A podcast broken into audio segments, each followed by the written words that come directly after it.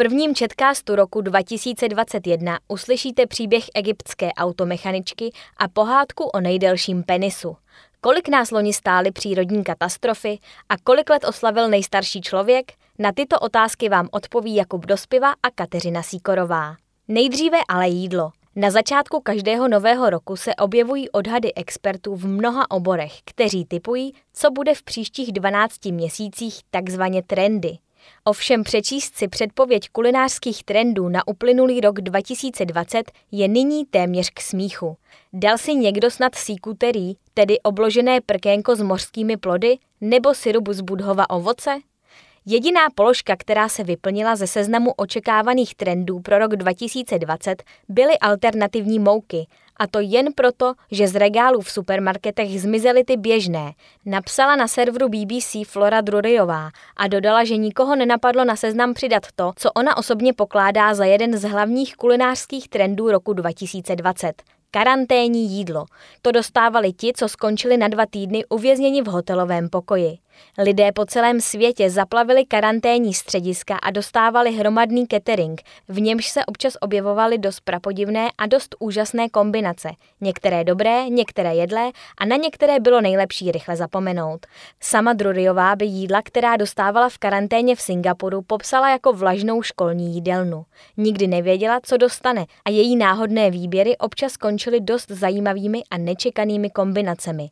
Jako byl závitek z merlíku s mačkanými brambory, brambory, plátky studeného vejce s fazolemi anebo chapadla s nudlemi, páchnoucí tak hrozně, že je okamžitě vyhodila z pokoje ven. Podobné příběhy se objevují ve vzpomínkách mnoha lidí po celém světě. Jednu Sri Lančanku nesmírně rozrušila kombinace čočky s nudlemi, zatímco nudle, které dostal její kolega v singapurské karanténě, prý vypadaly jako červy. Jednoho z novinářů BBC zaujala jejich fotografie natolik, že podnikl malý průzkum a zjistil, že dané nudle jsou místně známé jako krysí ocásky. V Singapuru alespoň bylo na výběr ze tří různých kuchyní a tak si lidé v karanténě nemohli stěžovat, že musí jíst pořád to též. To se ale nedá říct o karanténě v Bergenu. Francouzce, která se těšila, že si v Norsku pochutná na lososech, se to bohužel nesplnilo. Zoufale vzpomíná, že dostávala jen těstoviny. To Henry Param, který strávil karanténu v hotelovém pokoji v australském Melbourne po návratu z USA, popsal catering jako lepší variaci jídel z letadla a zavzpomínal na kombinaci bodůvkových mafinů, vajec a slaného koláče. Většina se shodla, že jídlo dodávané ke dveřím pokojů alespoň částečně rozbilo 15 monotónních dní trávených uprostřed stejných stěn. Pro Parama to byly tři nejvíce vzrušující chvíle denně. Nikdy nevěděl, co dostane.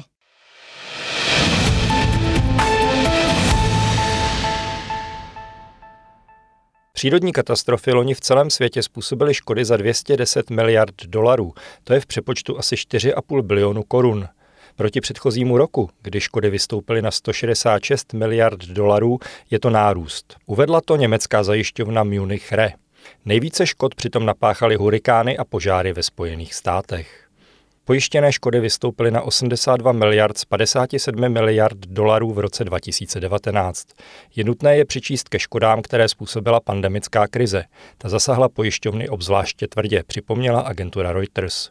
Člen vedení německé zajišťovny uvedl, že u všech těchto rizik budou hrát čím dál větší roli změny klimatu. Poukázal na hurikány, lesní požáry a další přírodní katastrofy, které mohou souviset s tím, jak se planeta otepluje. Minulá sezona hurikánů byla velmi aktivní, sformovalo se rekordních 30 bouří. Byl tak překonán rekord z roku 2005, kdy hurikánová sezona měla 28 bouří. K šíření lesních požárů pak přispívá zejména vlna veder a sucha. Jenom na západním pobřeží Spojených států lesní požáry loni způsobily škody za 16 miliard dolarů. Největší jednotlivou škodu pak loni způsobily záplavy v Číně, a to za 17 miliard. Pojištěny však byly škody, které tvořily jen 2% z této částky, uvedla zajišťovna. Munich Re patří k největším zajišťovnám na světě. Zajišťovna je pojišťovna, která pojišťuje pojišťovny. Nastupuje zejména v situacích, kdy je potřeba rozložit krytí tak, aby u velkých pojistných událostí nebyla ohrožena stabilita jednotlivých pojišťovacích ústavů.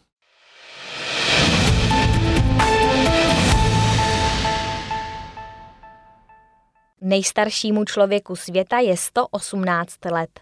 Japonka Kane Tanakaová přišla na svět v roce 1903, stejně jako třeba britský spisovatel George Orwell.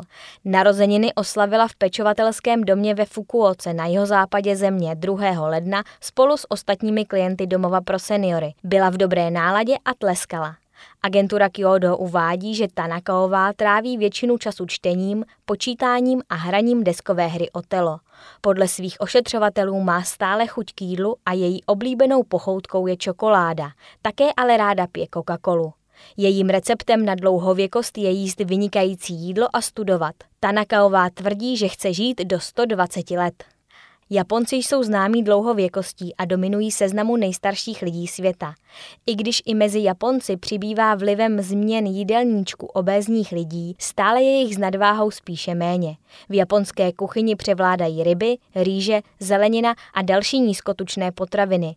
V zemi se pěstuje úcta ke stáří, lidé si zachovávají aktivitu a cítí se být užiteční, i když překročí osmdesátku. Stárnutí japonské populace ale společně s klesající porodností zvyšuje obavy z nedostatku pracovních sil.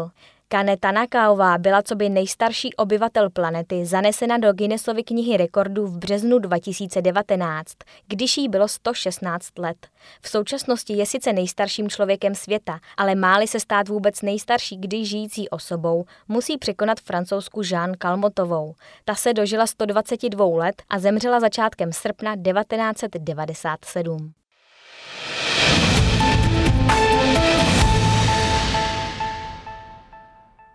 Otec jí kdysi špinil obličej trochou motorového oleje a říkával, aby si oblékla montérky. To, když spolu šli do města Luxoru, aby nakoupili zásoby do autoservisu. Byl to jeho způsob, jak ukázat lidem, že jeho dcera je, stejně jako on sám, automechanička. Bojoval tak rovněž proti hluboce zakořeněným názorům na genderové role, které drží v sociálně konzervativní Egyptě většinu žen mimo tradičně mužské profese. Dnes 24-letá Lika Chuliová opravuje už přes 10 let auta ve vsi Isná a prezident Abdel Fattah Sisi o ní mluví jako o první automechaničce v oblasti Horního Egypta. Tento měsíc otevřela mladá žena vlastní autoservis v nedalekém Luxoru a pomáhá také dalším, které chtějí vstoupit do muži ovládaného sektoru a stát se automechaničkami. Podporuje hlavně ty, které čelí kvůli výběru své profese tlakům rodiny i společnosti. Sama říká, že měla štěstí, protože otec ji podporoval od první chvíle, co se u ní v 11 letech objevila vášeň pro tuto profesi. Lika Chuliová organizuje pracovní workshopy pro dílny, které mají zájem o údržbu aut. Pořádá je ve svém rodném městě Tanta severně od Káhyry, kde také v oboru pracovala. Dosud se jejich kurzů zúčastnilo kolem 20 žen a Chuljová plánuje některé z nich zaměstnat ve svém novém autoservisu. 25-letá Nurhan Ahmadová je jednou z jejich studentek, která už v autoservisu pracuje. Vypráví, že auta vždy milovala a chtěla se naučit, jak je opravovat, ať už kvůli možné práci nebo kvůli koupi vlastního vozu. Žádné kurzy zaměřené na ženy však nenašla. Vedle svých snah pomoci dalším ženám proniknout do tajů profese, má Lika Chuljová i ambiciózní plán na svůj vlastní obchod. Doufá, že v Egyptě otevře několik poboček a vybuduje obchodní značku, která bude mít franšízy také v zahraničí. Podle globálního indexu rovnosti žen a mužů z roku 2015 se Egypt nacházel na 136. místě ze 145 zemí. Index srovnával nerovnosti v postavení mužů a žen. Jen zhruba čtvrtina egyptianek měla placenou práci, zatímco v případě jejich mužských protějšků to bylo 80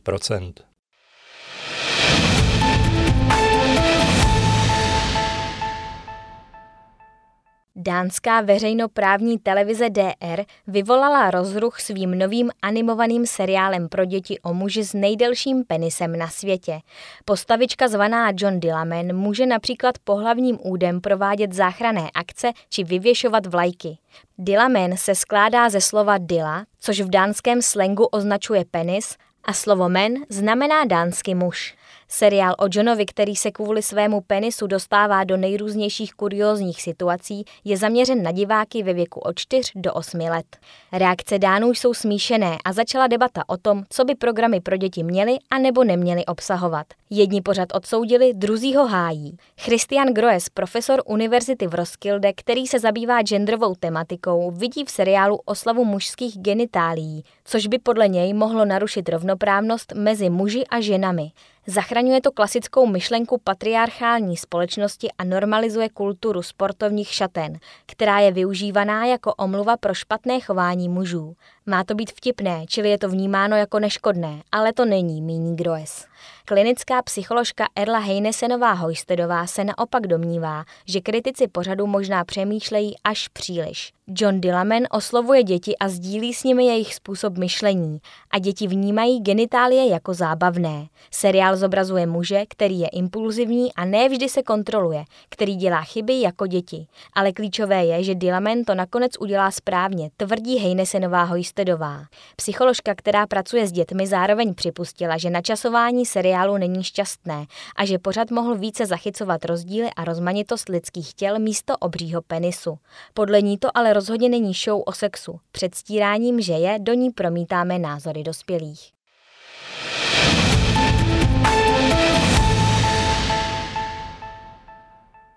Již začalo očkování a s ním také naděje na poražení viru. Ovšem pandemie COVID-19 a s ní spojené společenské restrikce jsou největší hrozbou pro psychické zdraví širokých vrstev obyvatelstva od druhé světové války.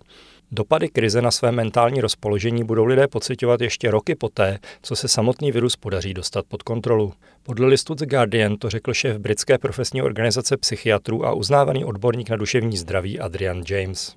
Na lidskou psychiku podle něj působí kombinace samotného výskytu nemoci, její dopady na společenské zdraví a ekonomické potíže.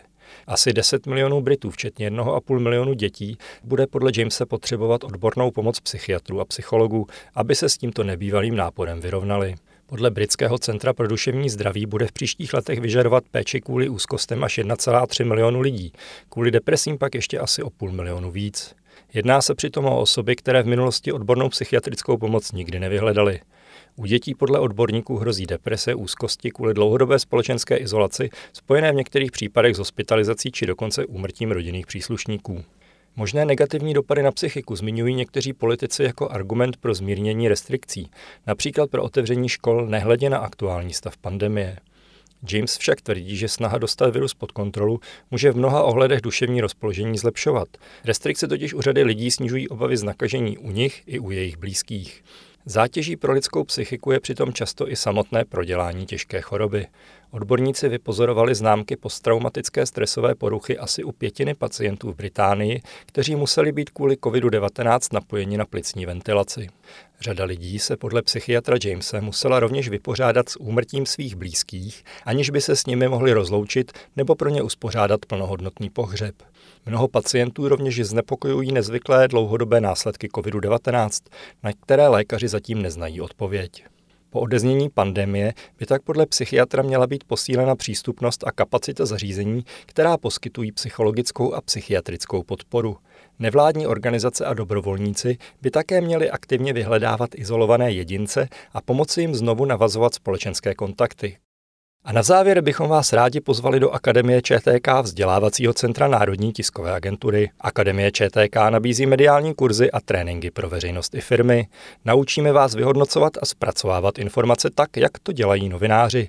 Zbavíme vás strachu z televizních kamer a mikrofonů, anebo vám připravíme mediální kurz na míru. V lednu se lektoři Akademie stěhují do virtuálních učeben a kurzy se budou konat online. Čeká nás například novinářský kurz Jak se prosadit v mediální džungli nebo nový seminář o právu v PR a na sociálních sítích. Více informací na webu Akademie ČTK www.čtk.cz lomeno akademie pomlčka ČTK. A to je dnes z Četkástu vše, naslyšenou zase za týden.